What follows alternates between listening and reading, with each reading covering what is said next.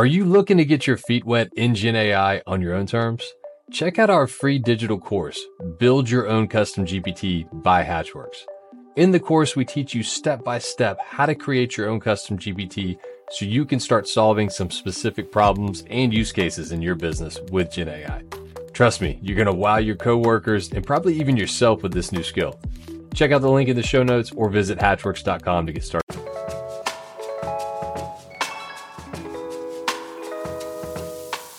Welcome to Built Right, a podcast by Hatchworks where we help you learn to build the right digital product the right way. In each episode, we'll deconstruct the layers of successful product development, break down popular trends, and offer real advice to help make sure your product is built right.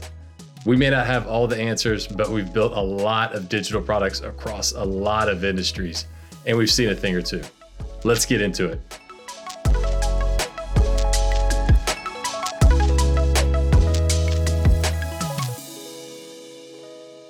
Welcome, Built Right listeners, to a special episode of Built Right. We're, we're going to take a moment to look back through season one at the discussions, the breakthrough ideas, the shared wisdom from all of these great guests we had in season one, uh, from the rise of generative AI to the importance of user experience. We covered a lot of ground on a lot of topics shaping the digital product landscape here in 2023. So let's get into the top 10 clips from season one. Starting out at number 10 is our episode with Jason Schlachter, founder of AI Empowerment Group. Episode name is Generative AI Playbook How to Identify and Vet Winning Use Cases. Jason gets into the creative element of generative AI. Let's check out this clip.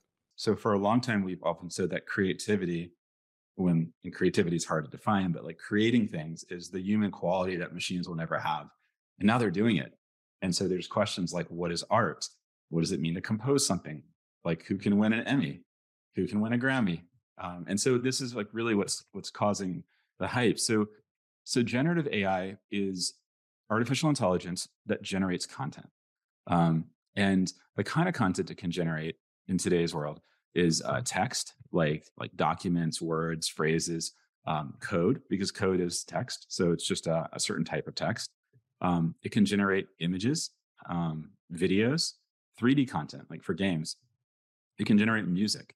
And at slot number nine, we have episode four with Hatchworks' own Joseph Misemer, titled the episode MVP Trap Why You Need a New Approach to Modernization. Joseph gets into when you're actually modernizing a product, your users are used to those workflows. Let's kick this one off.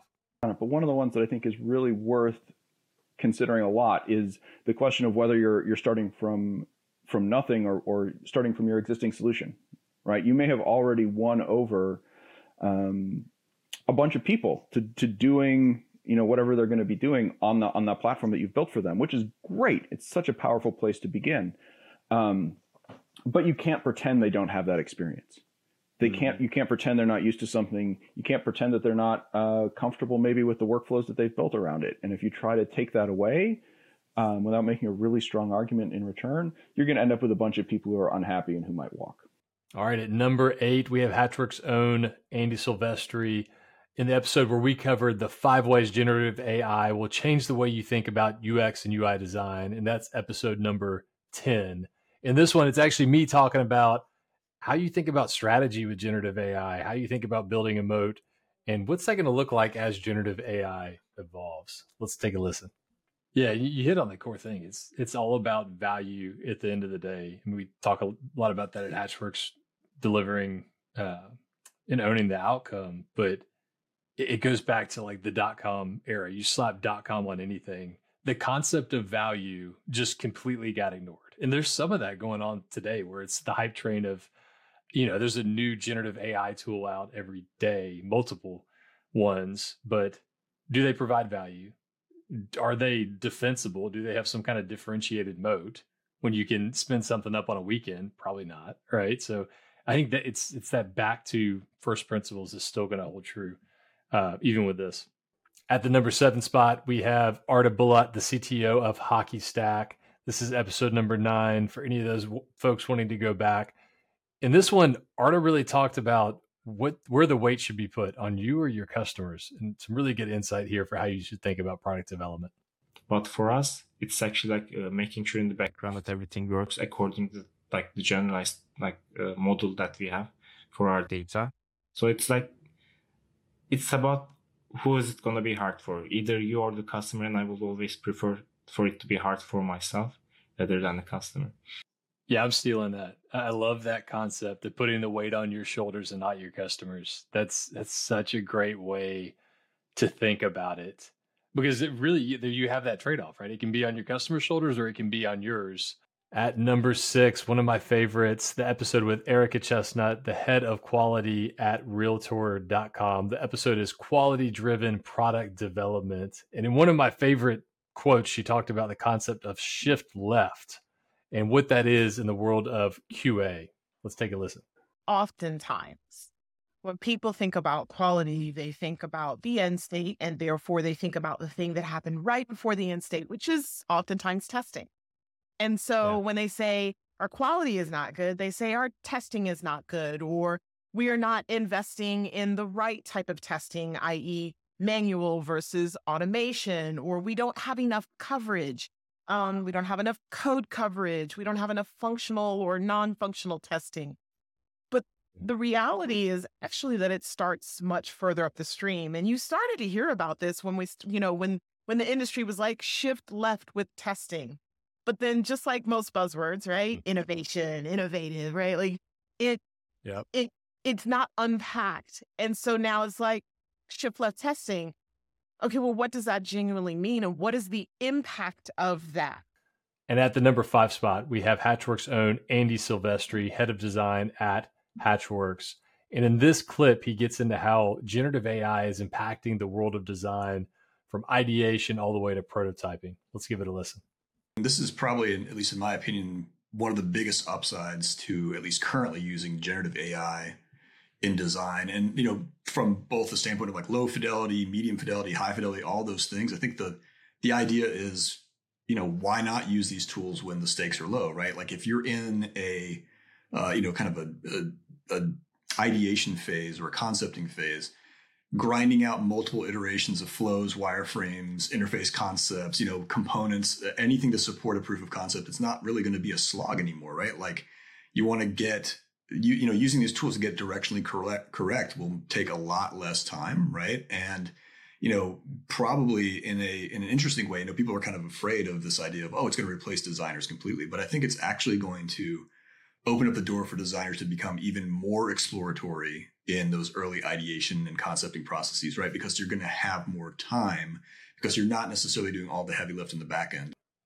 All right. And at the number four spot, we have Hatchworks CEO, the first episode, talking about how software is not just eating the world, it's been eaten, it is the world. A great uh, quote here from McKinsey in the clip. Let's give it a listen.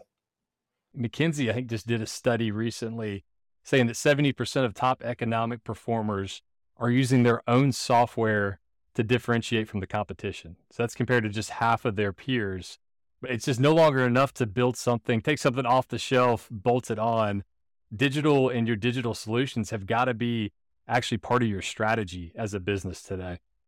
Yeah, and I mean, I, I, was reading that report as well, and a couple others where it's you know, it's software is the world. It, it's no longer mm-hmm. kind of gaining ground. It is the world. If your your business doesn't have some software component to it, whether you're in manufacturing or regardless of your industry, you know, digital and, yeah. and software specifically has become a key part of businesses.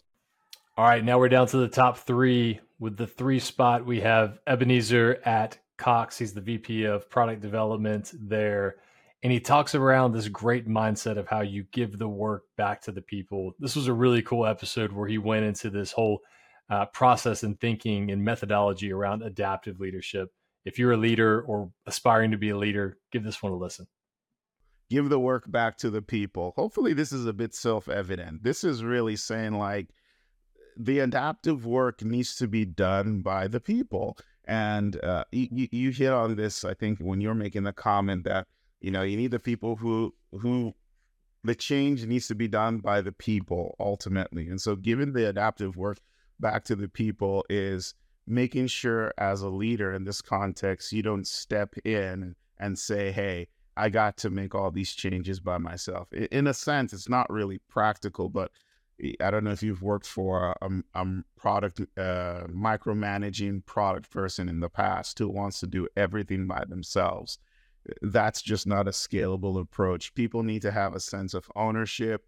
This is a part of like almost, you know, be let, letting people be citizens in a way, right? Just having people be active in shaping the outcomes that uh, we all desire. And so giving the work back to the people all right. And for the number two spot, we have our most recent episode with Nick from Relational AI. Episode title How Generative AI Works. And as told by a PhD data scientist, Nick's a super smart guy. We got into what's the difference between the human brain and AI models. Really interesting stuff here. Let's give it a listen. You know, I, I always go back to like how the human brain works and like, are we do we have true knowledge to an extent, or are we just doing the same kind of computational thing in our head with probability of what's you know? Yeah, one of the things that we know is that the transformer architecture and the language model is not how the brain works. Yeah, this is an engineering. Ex- it's not. It's not how the brain works. No, no, no. There are some commonalities and there are some kind of like analogies, but I think it's wrong to uh, to think about or to trying to you know like when you're working with uh, with with language models and you're trying to tune them or you're trying to explain or debug them to have in your mind how the the brain works. Okay don't do that. If you are a prompt engineer if you're trying to build a model try to understand how the system is built and, and, and use that knowledge. Don't use the, the you know cognitive uh, uh, neurology here.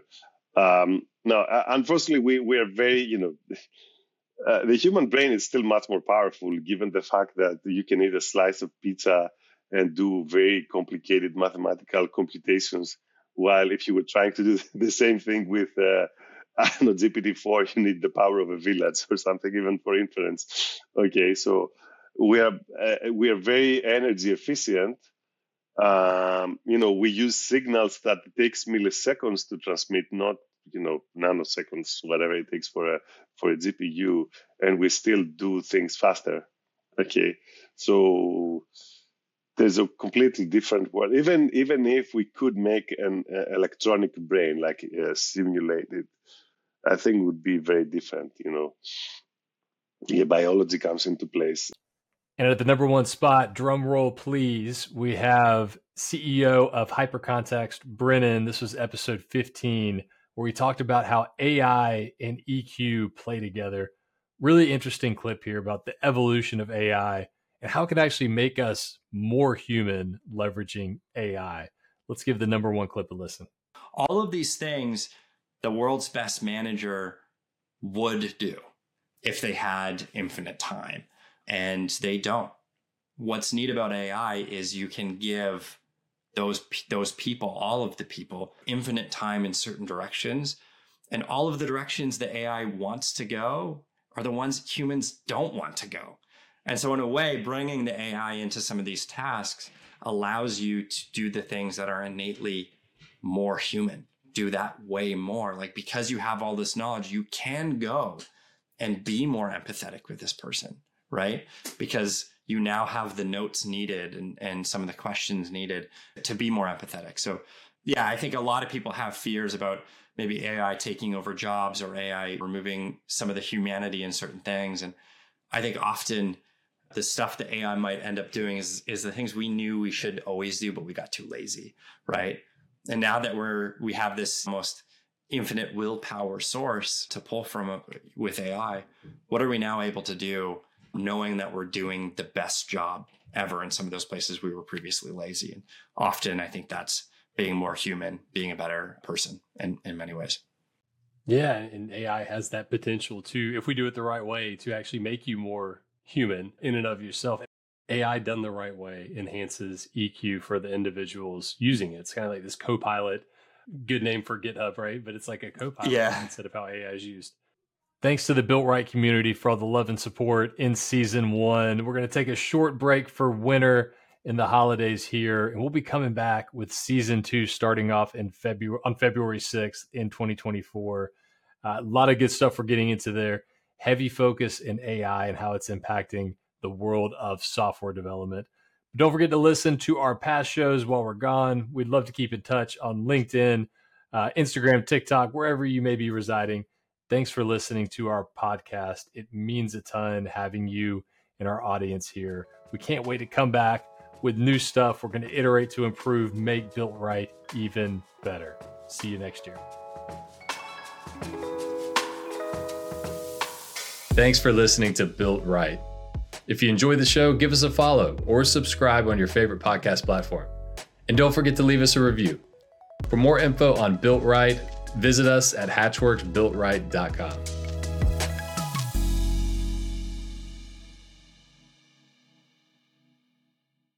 Big news season two of the Built Right podcast is right around the corner, launching on February 6th. And in this season, we're going all in on generative AI. The guest list is insane, ranging from international AI speakers, founders of Gen AI products, experts in specific domains of Gen AI, and leaders across industries. And we'll even have some Hatchworks' own Gen AI leaders as we dig into our generative driven development methodology. This season isn't just for non techies, though. Whether you're an AI guru or just AI curious, we're going to bring tactical real world applications of how you can apply Gen AI in your work and your life that anyone can understand and relate to. And PS, Gen AI will impact every single industry. So no matter your domain, you need to make sure you set a reminder every other week to listen to the next episode of the Built Right podcast. While you're waiting for season two, go ahead and subscribe on your favorite podcast platform so you don't miss an episode. And give us a follow on LinkedIn to join the conversation and give us ideas on specific Gen AI topics you want to hear about.